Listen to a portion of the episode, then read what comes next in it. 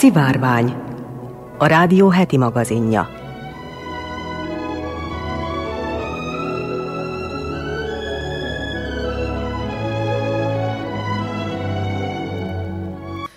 Köszöntöm a szivárvány hallgatóit, Molnár Eleonóra vagyok, színes magazin műsorunk szerkesztője.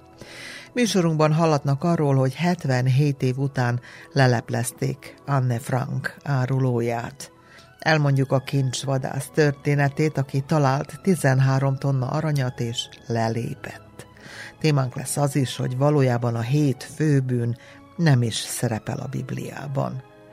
Amerikából ma a sátán országútjának történetét hallják, ahol annyi baleset történt, és annyiszor ellopták a 666-os táblákat, hogy végül átszámozták az utat. A híres magyar nők sorozatunkban ma Banga Ilona biokémikusról beszélünk. A Vajdaság épített örökségünk sorozatban meg folytatjuk az Óbecsei Zsilip bemutatását. Az ügyeletes csapat nevében jó vételt és kellemes időtöltést kívánok!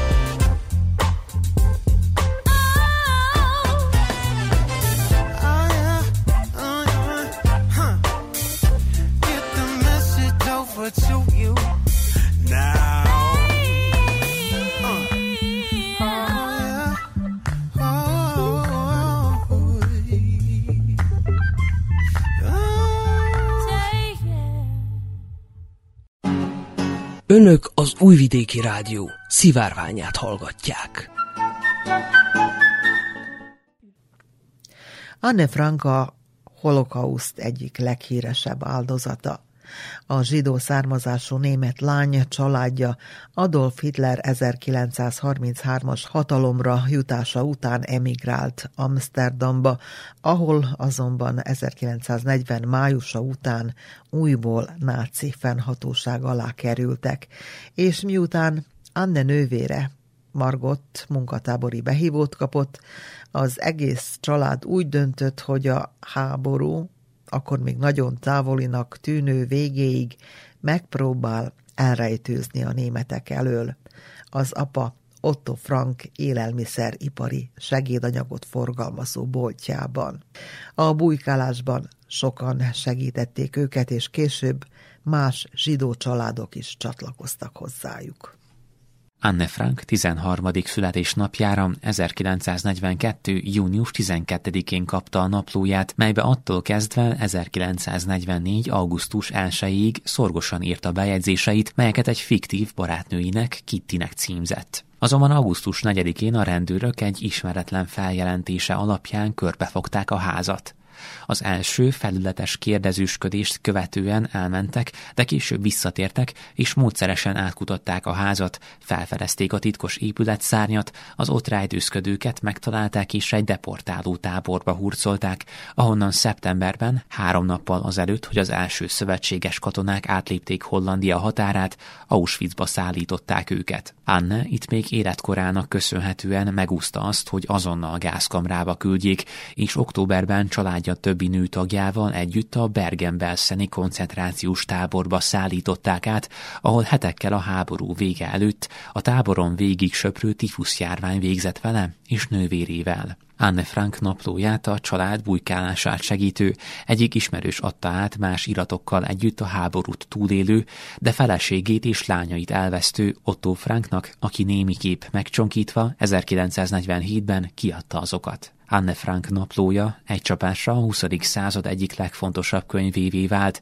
65 nyelvre fordították le, színdarabot, filmet, operát írtak belőle. Élettörténetét számos kutató rekonstruálta, azonban arra a kérdésre 77 éven keresztül senki nem találta a választ, hogy kiadta fel a Frank családot a kollaboráns rendőrségen. A korábbi kutatások arra nem találtak egyértelmű bizonyítékot, hogy egyáltalán árulás történt. Szerintük a rendőrök hamisított élelmiszerjegyek után nyomozva ütöttek rajta a rejtek helyen, azonban 20 szakember, köztük adatelemzők, történészek és kriminológusok összefogásával sikerült leleplezni tisztázni a 77 éves rejtét. A hat éven át tartó történelmi nyomozásról szóló, a napokban megjelent könyv szerint szinte biztos, hogy az egyébként szintén zsidó származású jegyző Arnold van den Berg árulta el a rejtőzködőket, cserébe azért, hogy megmentse a saját családját a deportálástól. A történelmi nyomozást végző szakemberek egy óriási adatbázist állítottak össze a helyi náci kollaboránsok, informátorok névsorából, rendőrségi jegyzőkönyvekből és más dokumentumokból, és erre eresztettek rá számítógépes algoritmusokat, melyek azután a lehetséges elkövetők névsorát értelmezhető méretűre szűkítették le. A kutatók figyelmét az a tény keltette fel,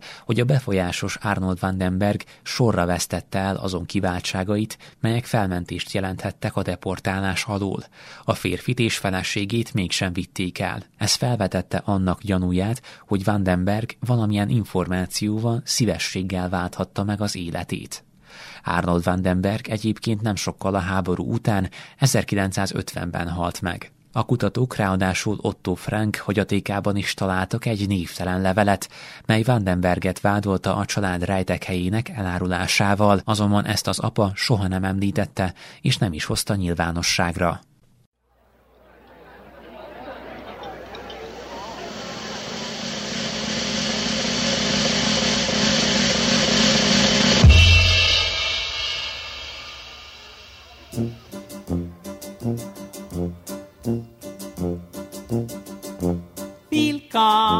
Bienvenue, welcome. Fremde, étranger, stranger. Glücklich zu sehen, just wie enchanté. Happy to see you, bleibe reste stay. Bienvenue, welcome im Cabaret au cabaret, au cabaret. Meine Damen und Herren, Mesdames et Messieurs, Ladies und Gentlemen, comment ça va? Do you feel good?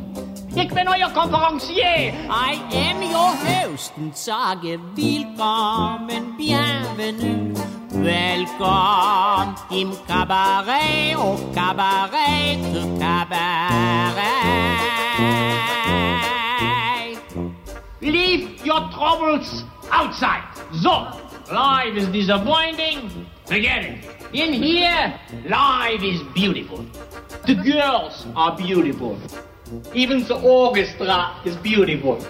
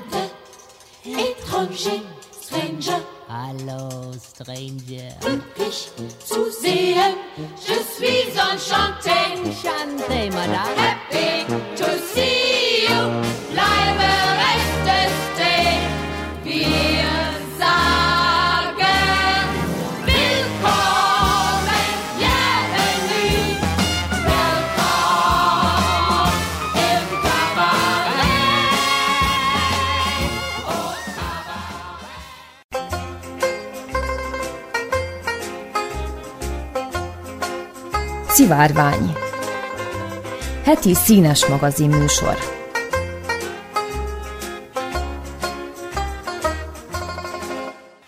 Tommy, Georgie Thompson, 69 éves, és egy Michigan állambeli börtönben ül. Minden egyes napon megkérdezik tőle, eszébe jutott-e tegnap óta hova tette azt az 500 antik aranyérmét, amit egy elsüllyedt hajó roncsaiból hozott fel 33 évvel ezelőtt. Thompson erre minden nap azt mondja, hogy sajnos nem emlékezik. Ekkor ezer dollár büntetést írnak hozzá a számlájához a hatóság munkájának akadályozása miatt, és hozzáteszik, hogy másnap majd visszatérnek az ügyre. És ez így megy már hatodik éve. Pedig az az 500 aranyérme csak egy apró része annak a bő 13 tonna aranynak, amit Thomson megtalált az SS Central America roncsában. Senki nem tudja valójában mennyit sikerült ebből a felszínre hoznia. Az expedíciót finanszírozó befektetőknek és a saját társainak Thomson egy fillért sem fizetett ki. A kincs egy részét elárverezték, a nagyjáról viszont senki sem tudja, hol lehet. Az elsüllyedt aranyhajó, az SS Central America egy 85 méteres, 2000 tonnás gőzhajó volt Közép-Amerika és az amerikai keleti part nagyvárosai között közlekedett, New Orleans és havannai megállókkal, pár száz utassal, illetve a rakterében általában postai csomagokkal. 1857. szeptemberében, amikor Panamából New Yorkba indult, a szokásosnál kicsit értékesebb rakománya volt. 30 ezer font, azaz 13,6 tonna arany, érmék, aranyrudak és hatalmas 40 kilós aranytömbök formájában. A hajó Észak-Karolina partjainál hurrikánba került és elsüllyedt. A legénység és az utasok nagy része odaveszett, mindössze 153 ember, többségük nő és gyerek menekült megmentő csónakokkal. A 425 áldozatot követelő tragédia akkor legsúlyosabb hajókatasztrófája volt, de a tengerfenekére került rengeteg arany is nagyon hiányzott az amerikai bankrendszerből. Ez robbantotta be igazán a nagy 1857-es bankpánikot és a gazdasági válságot, amiből évekig tartott kimásznia az országnak, hogy azzal a lendülettel bele is fussanak a polgárháborúba. Közel másfél évszázaddal később, 1985-ben Tommy Thompson egy tenger alatti bányászatra specializálódott amerikai mérnök elkezdett befektetőknél házalni azzal, hogy támogassák az expedícióját az SS Central America roncsához. Az elveszett arany értékét akkor közel egy milliárd dollárra becsülték, Thomson pedig elég meggyőzően adta elő, hogy az általa kifejlesztett új technológiákkal, ha nem is olcsón, de könnyen és hatékonyan be lehet mérni a roncs pontos helyét és hozzáférni a kincshez. 161 befektetőtől sikerült összesen bő 12 millió dollárt behúznia, nekik azt ígérte, hogy a tenger mélyéről felhozott arany 60%-a őket illeti majd meg. Az expedíció előkészítése és felszerelése fel is emésztett nagyjából 10 milliót ebből a pénzből. Thomson megvett egy kanadai sarkkutató hajót, az 50 méteres Arctic Discoverer-t, amit felújítatott és felszerelt speciális szonárokkal és radarokkal. Repülőgépeket és műholdakat bérelt, hogy átvizsgálják azt a tengerterületet, ahol a roncsot sejtette, és építetett egy 6 méteres távirányítható tengeralattjárót nagy felbontású kamerákkal és kilenc hatalmas robotkarral az arany kipakolásához. Innentől az események kisé homályossá válnak. Az biztos, hogy a roncsot felfedezték, és 1988. szeptember 11-én a tengeralattjáró elkezdte a felszínre hordani a mozdítható aranyat. Hogy pontosan mennyit sikerült felhozni, arról csak becslések vannak. 100-150 millió dollárnyi érték között. Thomson körbeturnézta az amerikai médiát, eladta az expedíció megfilmesítésének jogait, könyvet írt, pontosabban íratott a nagy kalandról és itt kezdődtek a gondok. 39 különböző biztosító társaság jelentkezett, hogy valamiféle jogelődjük annak idején kifizetett valamennyi pénzt az SS Central America tulajdonosának, és most, hogy meglett az eltűnt kincs egy része, vagy a biztosítási összeg jár vissza, vagy maga az arany. Thomson befektetői jelentkeztek a zsákmányból járó részesedésért. Az expedíció legénysége jelentkezett az aranyból beígért részesedésért. A Christie's aukciós ház jelentkezett azért a 36 millió dollár előlegért, amit Thomsonnak kifizetett, de aztán a kincsvadász visszalépett az álveréstől. Hosszú pereskedés kezdődött háttérben kötött alkukkal, rengeteg időhúzással, a nyilvánosság elől titokban tartott részletekkel. Eközben Thomson egy utazó kiállítással járta Amerikát, bemutatva a legendás aranykincset és eladva belőle néha ezt-azt. Egy 36 kilós aranytömb például rekordot jelentő 8 millió dollárért kelt el végül 50 millió dollárért túladott a Roadshow mutogatott gyűjteményen, ami 45 aranyrudat és 15.500 aranyérmét jelentett. Ezután újabb perek szakadtak a nyakába, de Thomson ezeket már nem várta meg, inkább nyomtalanul eltűnt. Két éven át nyomozott utána az FBI és az Egyesült Államok rendőrbírói szolgálata, míg nem egy floridai motelben sikerült elcsípni. Több bőrönnyi készpénz, 425 ezer dollár volt nála, hamis iratok, többféle személyazonossággal és négy mobiltelefon. Lenyomozták egy offshore számláját is bő 4 millió dollárral, és megtaláltak még 5 millió dollár értékű aranyat elrejtve egy víz alatti rejtek-helyen. A bíróság végül 35 millió dollár kártérítés megfizetésére kötelezte az egykori társai, legénysége és befektetői számára, amit persze nem tudott kifizetni. 2015 óta ül börtönben, azóta kérdezik meg tőle minden nap, hogy hol van az az 500 aranyérme, amiről a tárgyaláson azt állította, hogy biztos helyre rejtette, és abból még kártalanítani lehetne az átvert befektetőket. A minden nap ezer dollárral gyarapodó büntetése most már két millió dollár magasságában jár.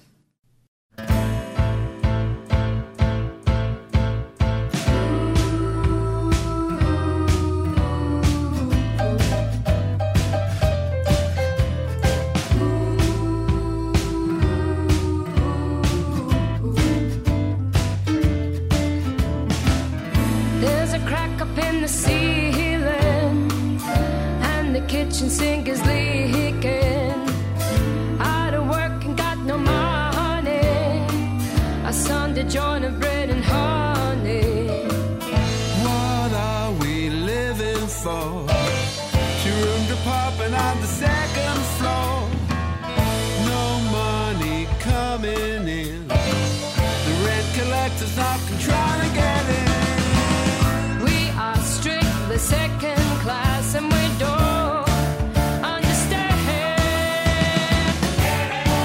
Should be on dead end street.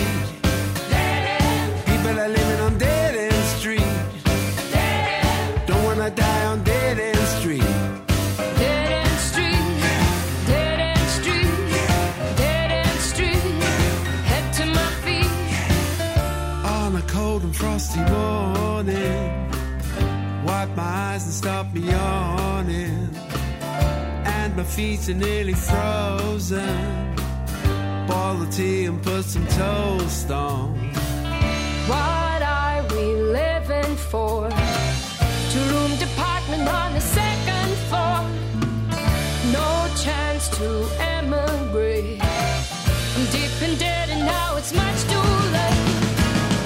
We both want to work so hard, but we can't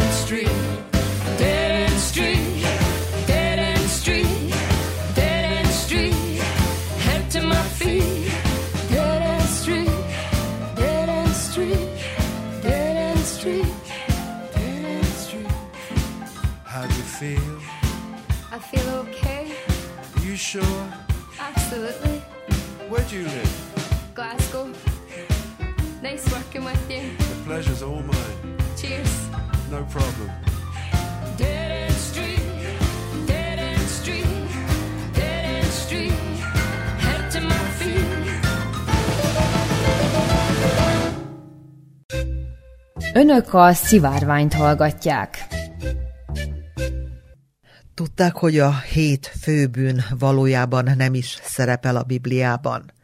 A torkosság, fösvénység, restség, bujasság, kevésség, írítség és harag, akár hittanórákon, akár David Fincher filmjeiből szedte fel az ember a teológiai alapismereteit, jól tudja, mik ezek, ez a hét főbűn.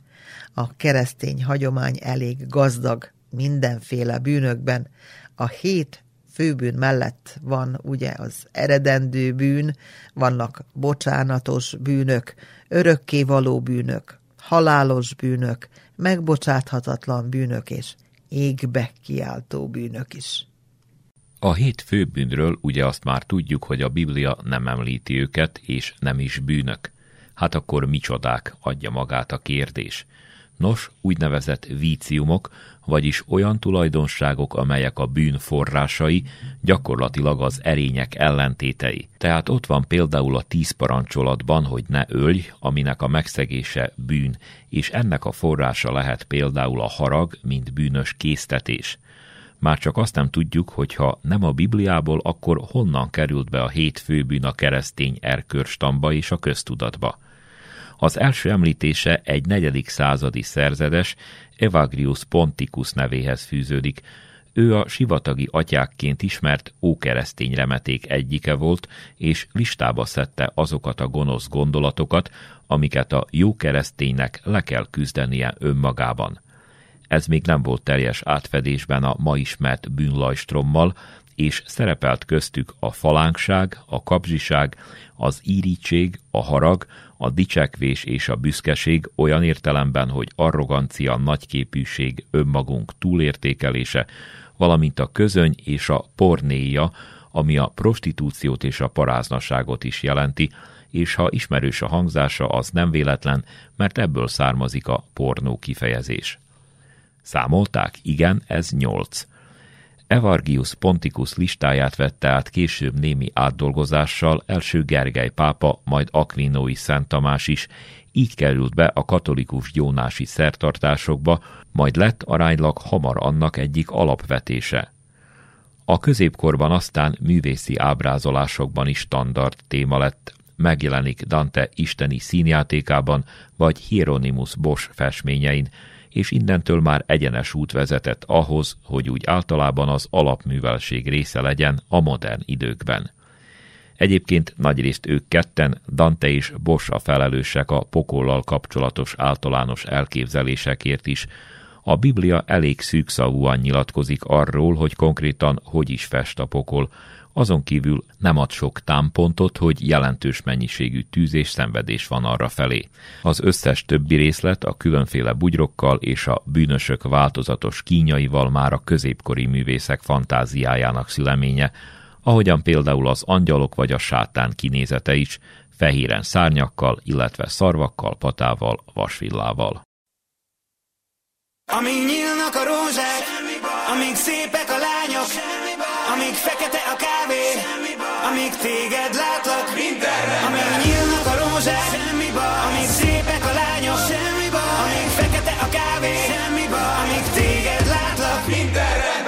Visszaköszön az, amit egyszer mondtál Nem a legnagyobb hibád, amit elrontottál. Tanultál belőle, ha megbotlottál. Csináld másképpen, és nem lesz gond már. Ne félj, mert én végig maradok, nem félig. Rémlik, együtt, ebbezünk a célig. Tévhit, ha elhiszed, hogy nem hiszed. Nyújj mélyebbre, mert ez még csak a felszíne Én belevisznek a jóba. Vegy szó, hidd el nekem, hogy az élet így lesz jó. Engedd el magad, nem kell a feszkó. Let's go, hősök, kompakt, disco Amíg nyílnak a rózsák, amíg szépek a lányok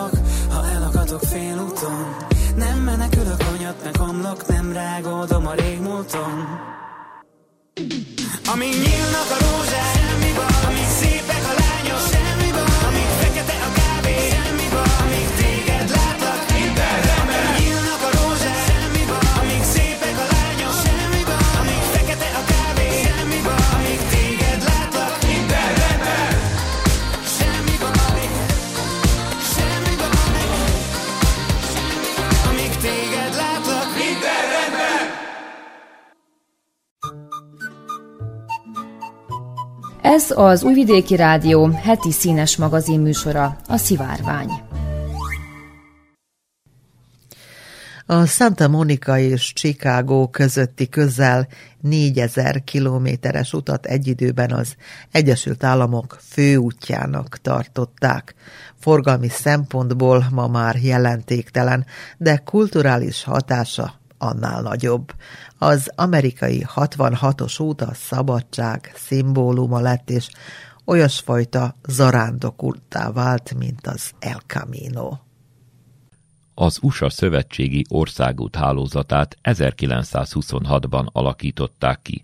A helyi utakat egy nagyobb hálózatba integrálták, az államokat összekötő országos szintű útvonalakat pedig megszámozták. Ekkor született meg a 66-os út, amelynek hatodik keresztútja a teljesen logikusnak tűnő 666-os számot kapta, amivel nem is lett volna semmi baj, ha nincs a bibliai jelenések könyve. Ebben a magát Jánosnak nevező szerző így ír a látomásáról. Itt van a helye a bölcsességnek, akinek van értelme, számítsa ki a fenevad számát, mert egy embernek a száma az. Az ő száma pedig 666. A leginkább elterjedt értelmezés szerint a 666-os számmal ábrázolt fenevad az a személy vagy lény, aki Krisztus tanításai ellen cselekszik. Emiatt a 666-os számot a keresztény kultúrában többnyire a sátánnal azonosítják. Egyesek olyan mélyen hisznek ebben, hogy egyenesen írtóznak ettől a számtól. Az ő fóbiájuknak még külön nevet is adott az orvostudomány, a hexakosziói hexekonta hexafóbiát.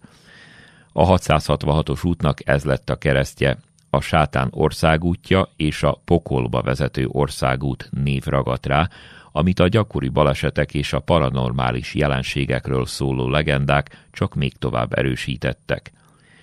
Az út az új-mexikói Galup városánál ágazik le a 66-os útról, és 312 kilométer hosszan szeli át a sivatagos tájat. Útközben áthalad a Navajo indiánok rezervátumán. Colorado állam délnyugati csücskében érinti Cortez városát, majd Utah állambeli Monticello városában ér véget, ahol belecsatlakozik a 191-es főútba. Az utat később déli irányban Arizona államon keresztül egészen a mexikói határig hosszabbították meg. Ez a szakasz meredek emelkedőkkel és hajtűkanyarokkal van tele, és helyenként 10 mérföld per órás sebességkorlátozás van érvényben. A 666-os utat már 1997-ben az Egyesült Államok 20 legveszélyesebb autóútja közé sorolták, az ezt következő években pedig még több baleset történt itt. Bár az út jutai és kolorádói szakasza biztonságosabb volt az átlagnál, a déli részein sok volt a halálos kimenetelű baleset. A balesetek mellett a folyton ellopott 666-os számú útjelző táblák is állandó bosszúságot okoztak az állami útkezelőknek. Az út rossz hírnevét a hozzá kapcsolódó városi legendák is fokozták. A rémtörténetek a semmiből felbukkanó, majd a semmibe eltűnő szellemkamionokról, az autósokat éjszaka leszorító fekete járműről és más megmagyarázhatatlannak tűnő parajelenségekről szóltak. Egy Ray Bejay nevű új mexikói állami törvényhozó még egy olyan határozatot is megfogalmazott, amelyben azt állította, hogy sokan azért nem hajlandók az úton közlekedni, mert attól félnek, hogy a sátán irányítja a 666-os út mentén zajló eseményeket. A 2002-es új mexikói kormányzó választást a demokrata Bill Richardson nyerte, amikor 2003. januárjában hivatalba lépett, az első kormányzói beszédében számos, az állam számára fontos témáról beszélt, köztük a 666-os út sorsáról is. Bejelentette, hogy támogatja az út felújítását és átszámozását. Nem sokkal később a kolorádói és a jutai közlekedési tisztviselőkkel együtt egy javaslatot is benyújtott az út átszámozásáról. Az ilyen ügyekkel foglalkozó szövetségi ügynökségnél még azzal is érveltek, hogy a 666-os szám sátánnal való összekapcsolása rontja az útvonal mentén fekvő városok gazdasági életképességét. Az ügynökséget meggyőzték az érvek és szabad utat adtak az átszámozásnak. A 666-os út hivatalosan 2003. május 31-ig létezett, az új száma pedig a 491 lett. Amikor eldőlt, hogy új számot kap az út, a táblalopások még gyakoribbak lettek, és kisvártatva az eBay-en kezdtek el feltünedezni a 666-os táblák. Az átszámozás óta egyébként csökkent a balesetek és a halálos áldozatok száma az úton, de ez inkább az útjavításoknak és a szélesítéseknek köszönhető, és nem az ördög elűzésének. Well,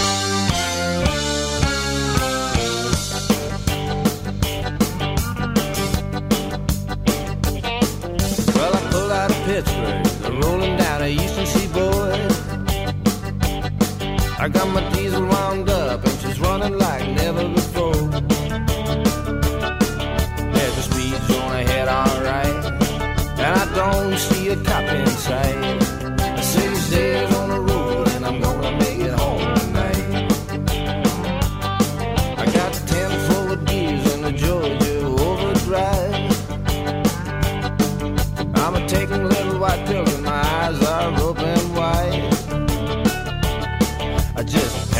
Jimmy and a white.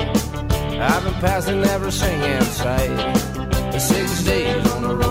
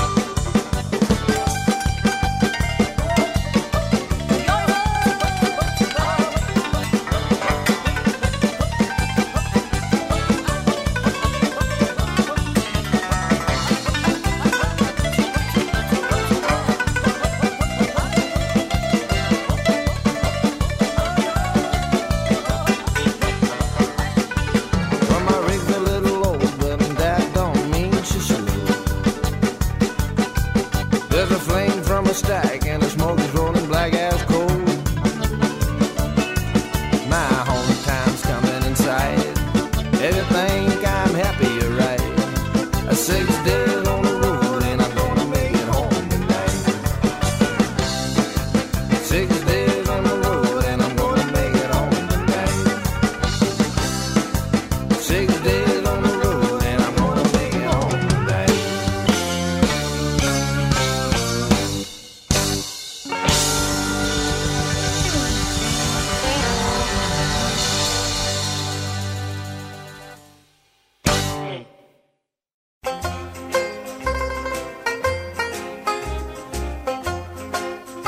Szivárvány Heti színes magazin műsor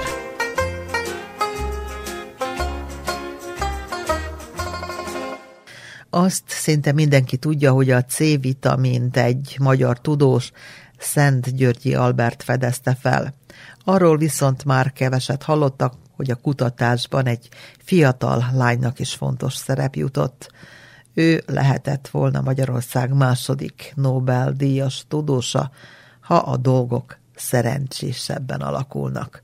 Banga Ilona biokémikusról beszélünk.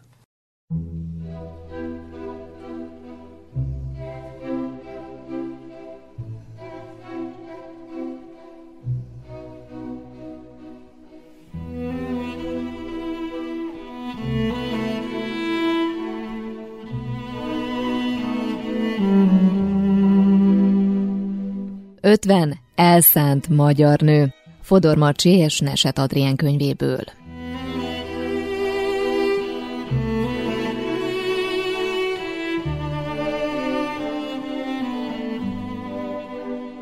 Banga Ilona született 1906-ban, elhunyt 1998-ban. Még száz évvel ezelőtt is komoly fejtörést okozott a szülőknek, ha lánygyermekük érdeklődést mutatott a természettudományok iránt. Vidéken különösen, hiszen ott alig akadtak olyan iskolák, ahol a lányok magasabb szinten tanulhattak volna. Így járt a kis Banga Ilona is, aki már 12 évesen elhatározta, ha felnő, orvos lesz. Ám Szentesen, ahol az első világháború éveiben élt a család, lányok nem járhattak gimnáziumba. Márpedig az orvosi tanulmányokhoz szükséges latin nyelvet csak gimnáziumokban tanították, a lányiskolákban nem, ezért Ilona magántanárnál kezdett tanulni. A sikeresen letett latin vizsgának és német nyelvtudásának köszönhetően később beiratkozhatott szülővárosa Hódmezővásárhely fiú gimnáziumába. Bejáró magántanuló lett, aki mindenfél év végén beszámolt a tudásáról.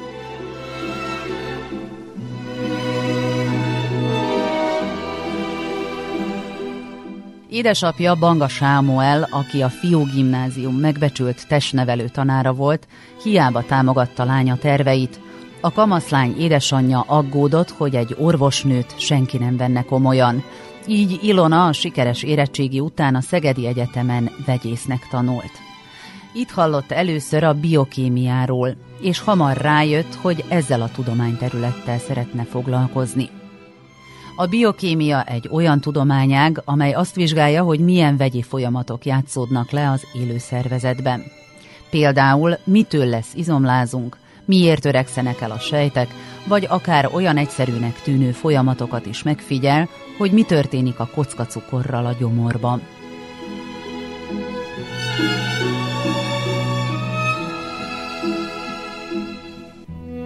Ilona nem csak Szegeden, hanem Bécsben és Debrecenben is tanult, és 1929-ben egyetemi doktori címet szerzett. Két év múlva az Amerikából hazatért híres tudósnál, Szentgyörgyi Albertnél jelentkezett munkára Szegeden. A professzor három hónapos próbaidővel vette fel a lányt, de Ilona olyan jól végezte a munkáját, hogy ezután 17 évig dolgoztak még együtt. Ilóska, így szólította őt Szentgyörgyi Albert, fáradhatatlan volt, egy-egy kísérletet több tucatszor is elvégzett, ha kellett. A professzor első számú munkatársa volt abban a kutatásban is, melynek eredményeként sikerült a szegedi paprikából C-vitamint kivonni. Közösen írták a felfedezésről szóló cikket is. Mivel az ötlet Szentgyörgyié volt, a világ legrangosabb tudományos elismerését, a Nobel-díjat 1937-ben a professzor kapta.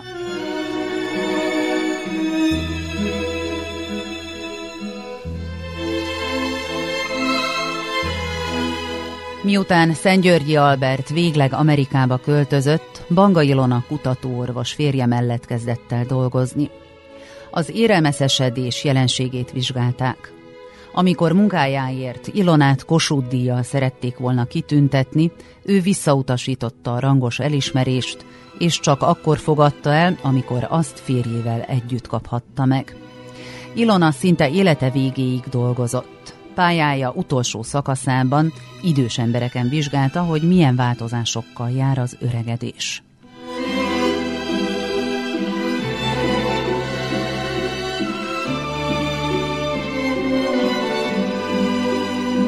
A C-vitamin mellett Szentgyörgyi Albert kutatócsoportja arra is kíváncsi volt, hogy mi történik a szervezetben az izmok összehúzódásakor. Banga Ilona jött rá arra, hogy egy addig ismeretlen, önálló fehérje is szükséges a folyamathoz. Ennek a fehérjének Szent Györgyi az aktin nevet adta, ám a kutatást végül egy harmadik tudós fejezte be. Az aktin felfedezése óriási tudományos szenzáció volt, és akár Nobel-díjat is érdemelt volna, ha el tudták volna dönteni, hogy hármójuk közül ki volt a felfedező. Szent Györgyi jóval később elismerte Iluska elsőségét.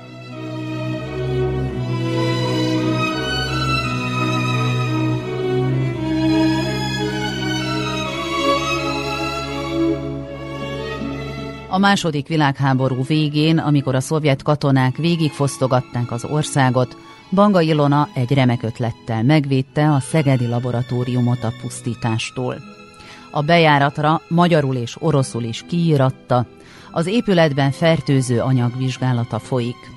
Ettől a fosztogatók annyira megijedtek, hogy be sem merték tenni oda a lábukat.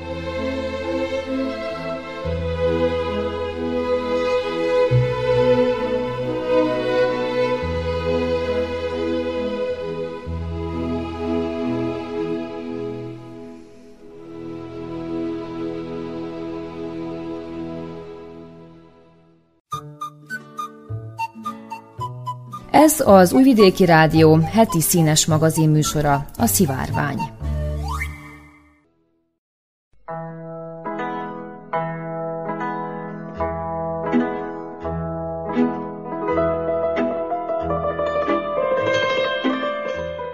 Vajdaság kuriózumai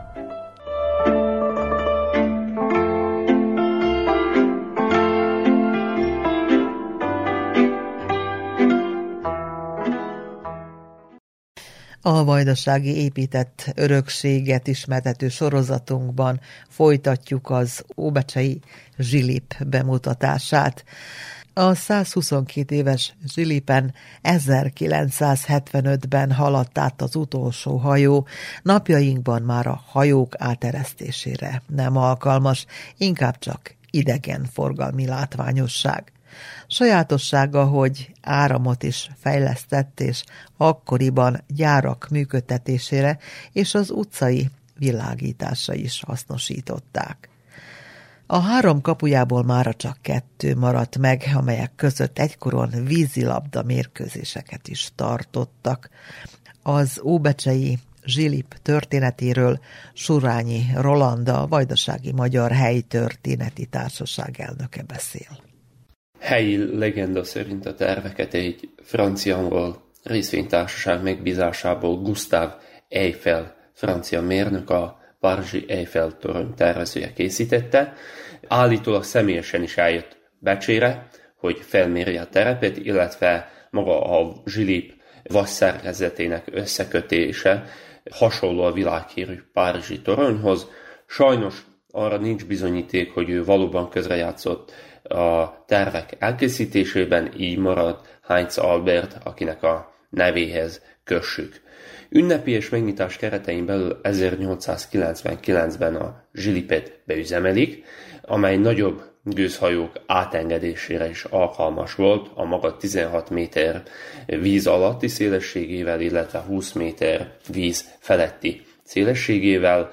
A víz mélysége nagyjából 2 méter volt, a zsilip hosszúsága pedig 70 méter, ami az akkori csatorna legnagyobb ilyen építményének számított, összesen 14 ilyen zsilip volt a csatornán, és nagyjából 10-15 perc alatt telt meg vízzel, három egymást követő kapuból állt, amiből már csak kettő maradt meg, erős, természetesen erős anyagból építették, amikre rácsos acélszerkezeteket tettek.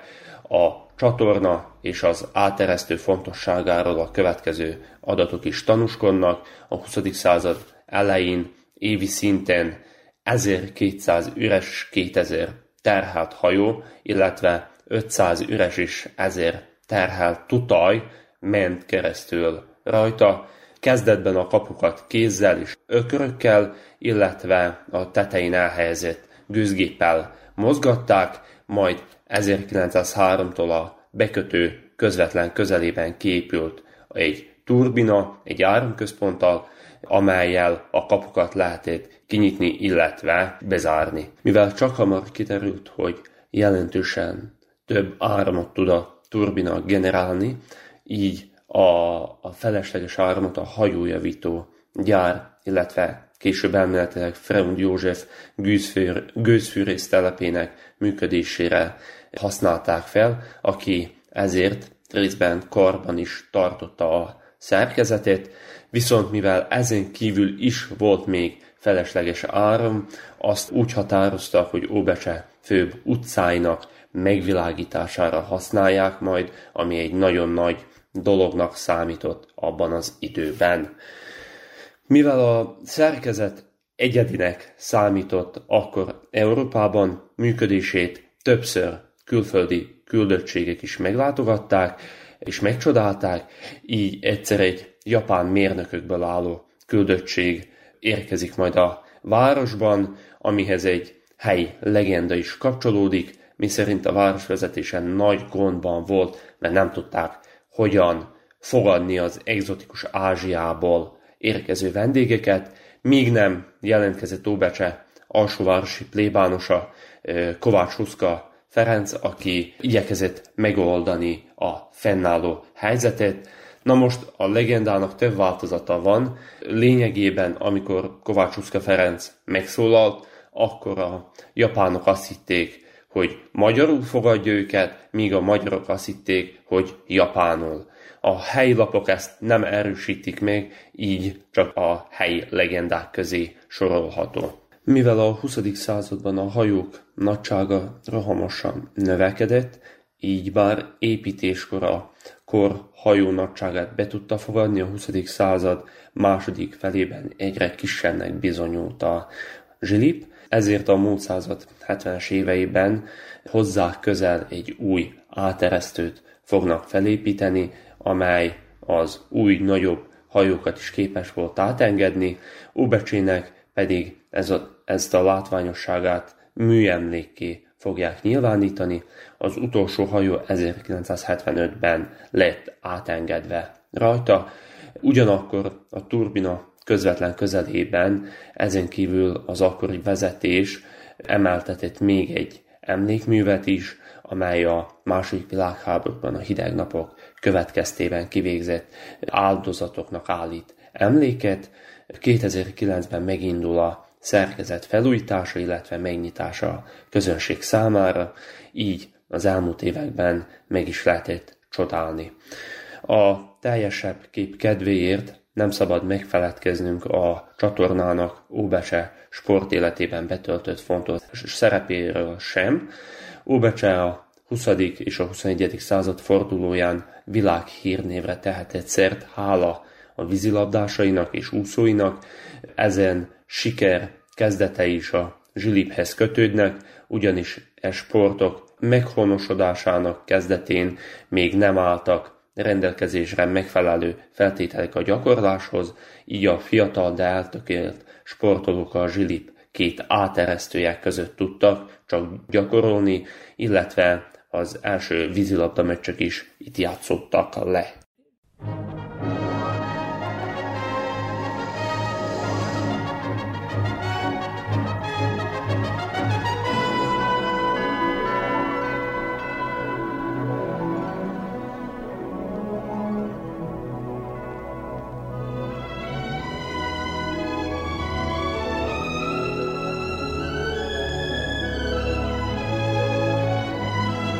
A szivárványt hallották. Heti színes magazin műsorunkkal egy hét múlva jelentkezünk ismét. Az ügyeletes csapat nevében Molnár Eleonóra köszöni figyelmüket. Kellemes hétvégét kívánok!